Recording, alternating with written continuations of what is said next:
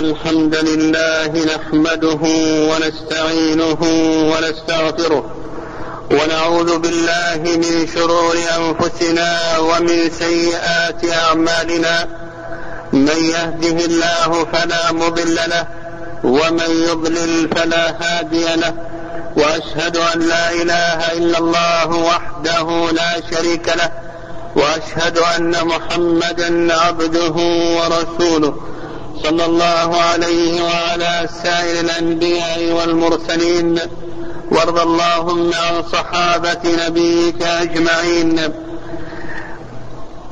أما بعد اتقوا الله عباد الله وراقبوه واحذروا عداوة الشيطان وجاهدوه. يا أيها الذين آمنوا اتقوا الله وابتغوا إليه الوسيلة. وجاهدوا في سبيله لعلكم تفلحون. يا أيها الذين آمنوا اتقوا الله وكونوا مع الصادقين. عباد الله هناك حقيقة نعترف بها جميعا ونحس بأثرها كلما زلت بنا القدم عن صراط الله. بينها الله عز وجل في كتابه ونبينا صلى الله عليه وسلم في سنته وهي امتحان للمسلم في هذه الدار. عباد الله إن هذه الحقيقة نعلمها ونعلم دواءها وربما صعب علينا الاستمرار على تعاطي الدواء. ترى أينا ينكر عداوة الشيطان للإنسان؟ والله يقول إن الشيطان لكم عدو فاتخذوه عدوا. إنما يدعو حزبه ليكونوا من أصحاب السعير.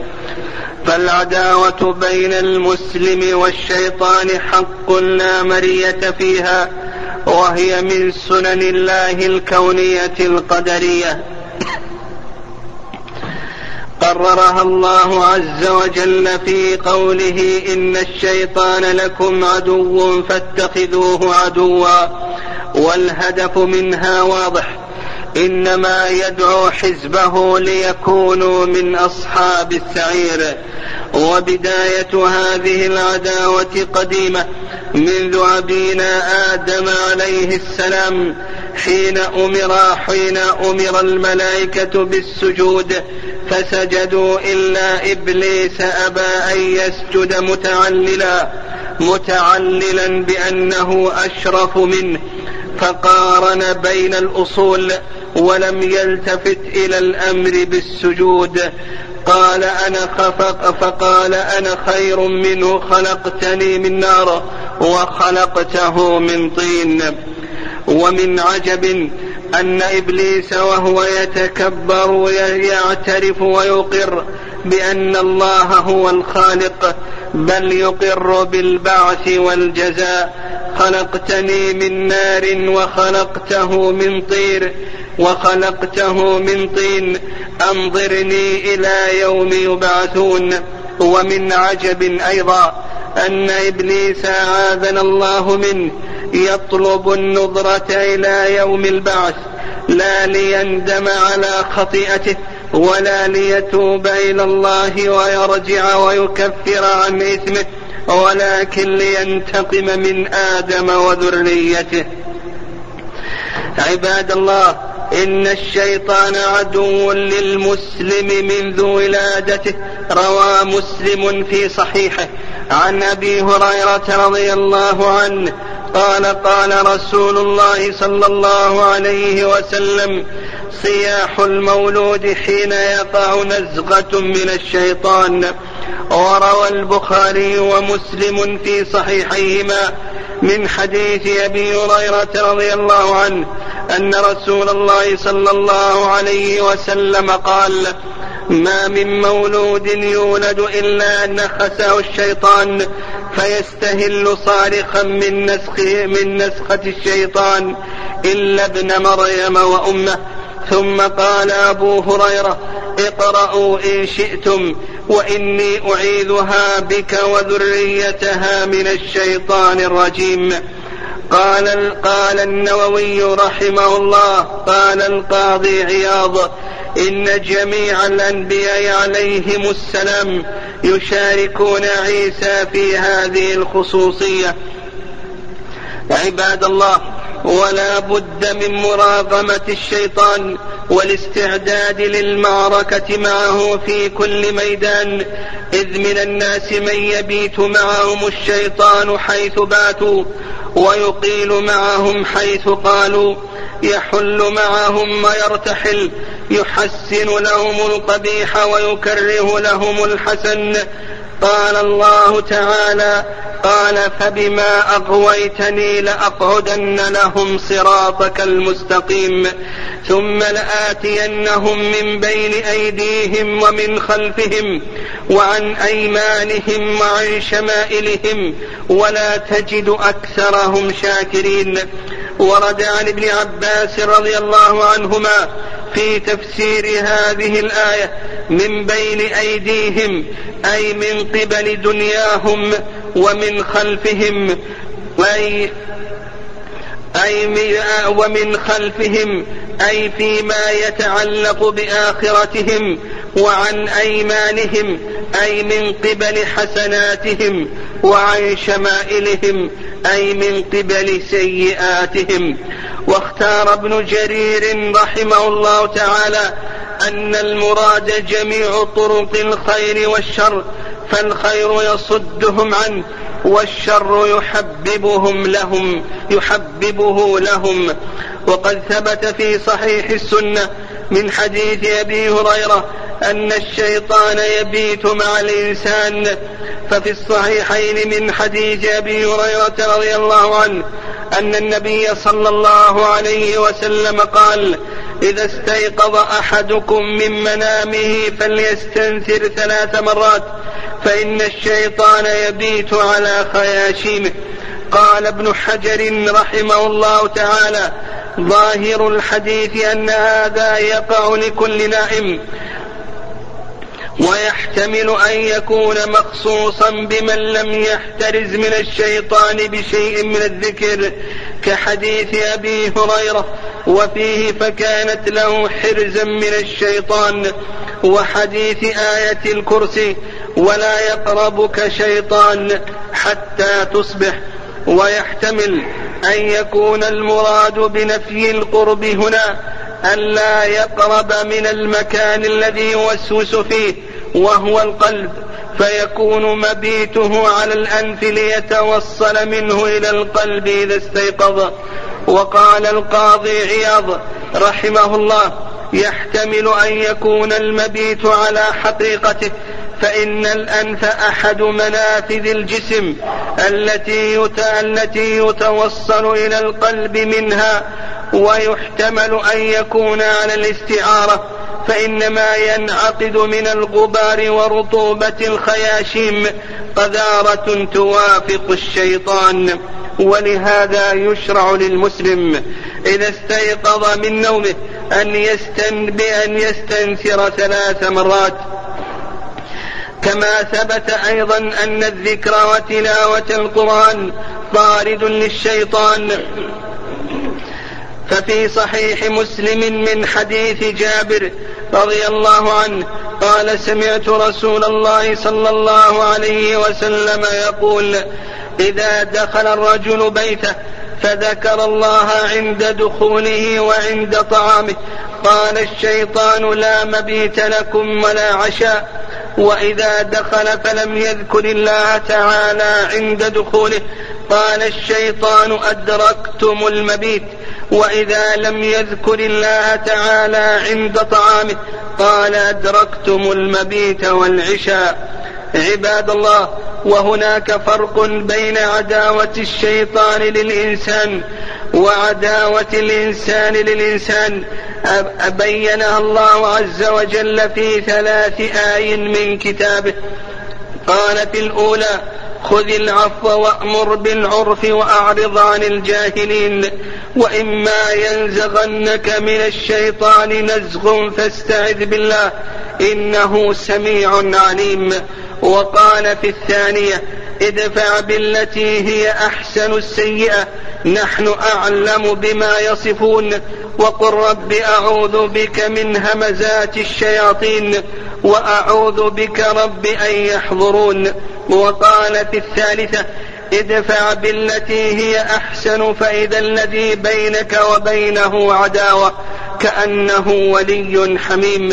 إلى أن قال وإما ينزغنك من الشيطان نزغ فاستعذ بالله إنه هو السميع العليم. قال ابن كثير رحمه الله تعالى فهذه ثلاث آيات ليس لهن رابعة في معناها وهو أن الله تعالى يأمر بمصانعة العدو من الإنس والإحسان إليه ليرده إلى الموالاة والمصافات ويأمر بالاستعاذة من العدو الشيطاني لا محالة إذ إن هذا العدو لا يقبل مصانعة ولا إحسانا ولا يبغي غير هلاك ابن آدم لشدة العداوة بينه وبين أبيه آدم من قبل.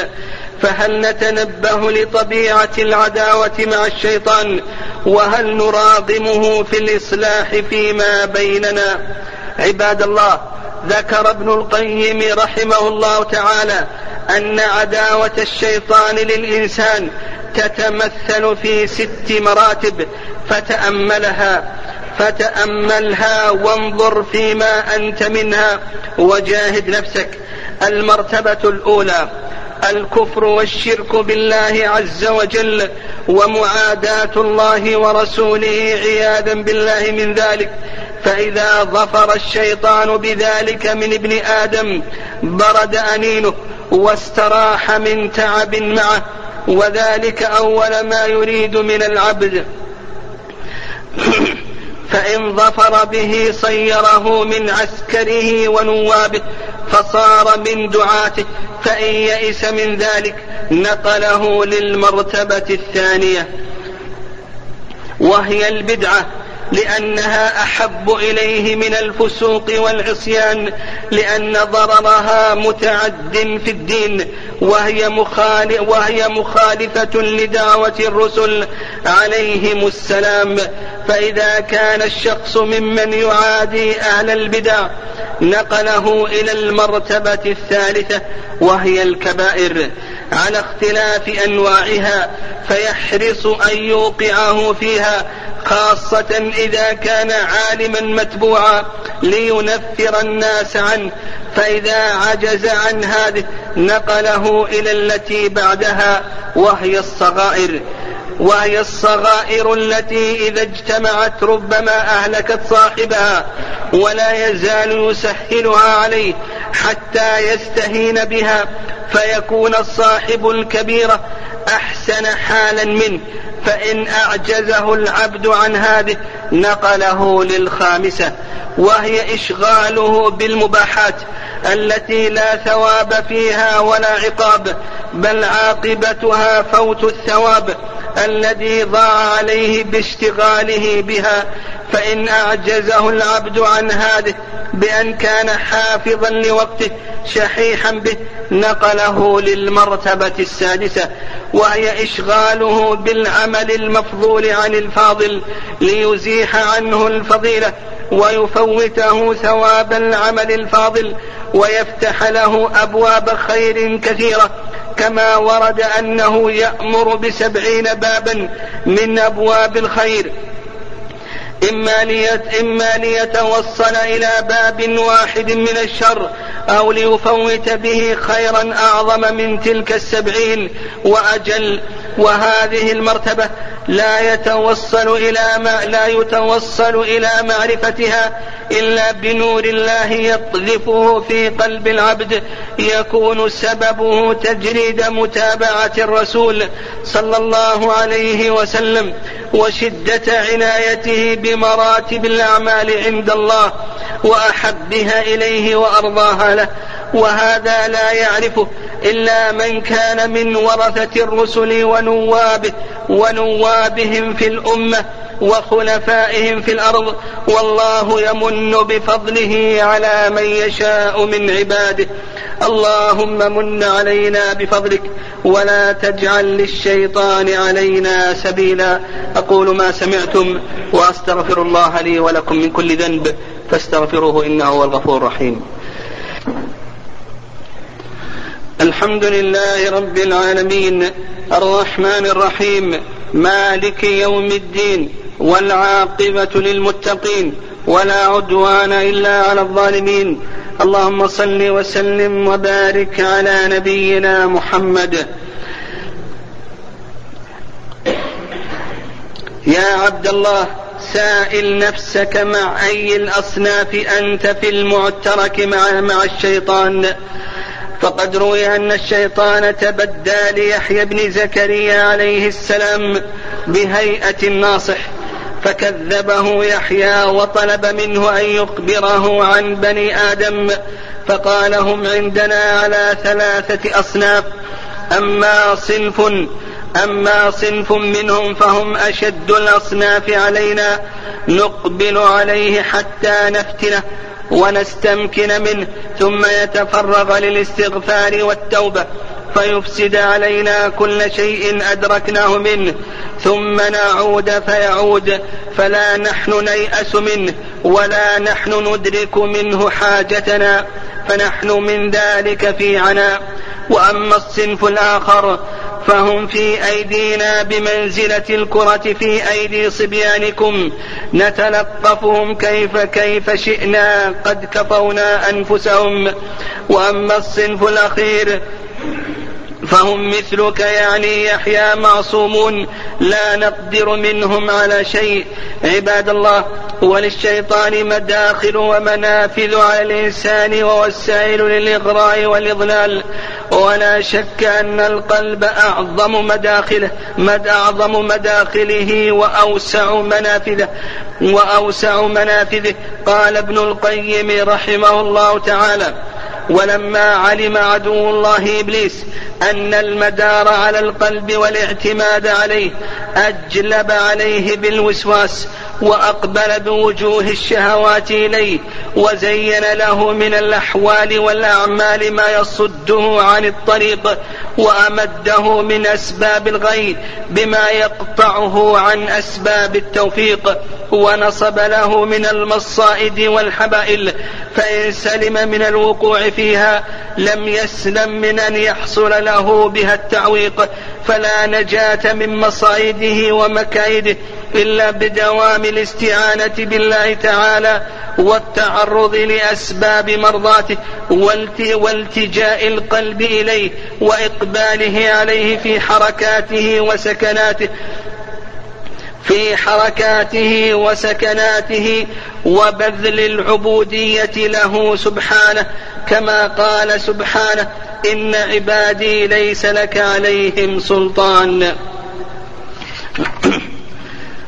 عباد الله ويبقى حديث عن وسائل الشيطان للإغواء والإضلال والإضلال والطرق الوقاية منه. سنتكلم عليها إن شاء الله. في جمعة قادمة. اللهم إنا نعوذ بك من همزات الشياطين ونعوذ بك ربنا أن يحضرونا. اللهم إنا نعوذ بك من همز الشيطان ونفخه ونفثه. يا ذا الجلال والإكرام. اللهم صل وسلم وبارك على نبينا محمد اللهم أعز الإسلام والمسلمين وأذل الشرك والمشركين. اللهم عليك بأعداء الدين. اللهم عليك باليهود الظالمين. والنصارى الحاقدين. اللهم شتت شملهم وفرق جمعهم واجعل اللهم الدائرة عليهم. اللهم اغفر لنا ما قدمنا وما أخرنا وما أسررنا وما أعلنا وما أنت أعلم به منا. أنت المقدم وأنت المؤخر. لا إله إلا أنت. اللهم فرج كرب المكروبين ونفس عسرة المعسرين. واشف مرضى المسلمين. اللهم فك أسر المأسورين. اللهم فك أسر المأسورين. اللهم ردهم إلى أهليهم وبلادهم سالمين غانمين. يا أرحم الراحمين. اللهم آمنا في أوطاننا. اللهم آمنا في أوطاننا. وأصلح أئمتنا وولاة أمورنا. اللهم اجعلهم محكمي لكتابك وسنة رسولك محمد صلى الله عليه وسلم. ربنا آتنا في الدنيا حسنة وفي الآخرة حسنة وقنا عذاب النار. اللهم صل وسلم وبارك على نبينا محمد.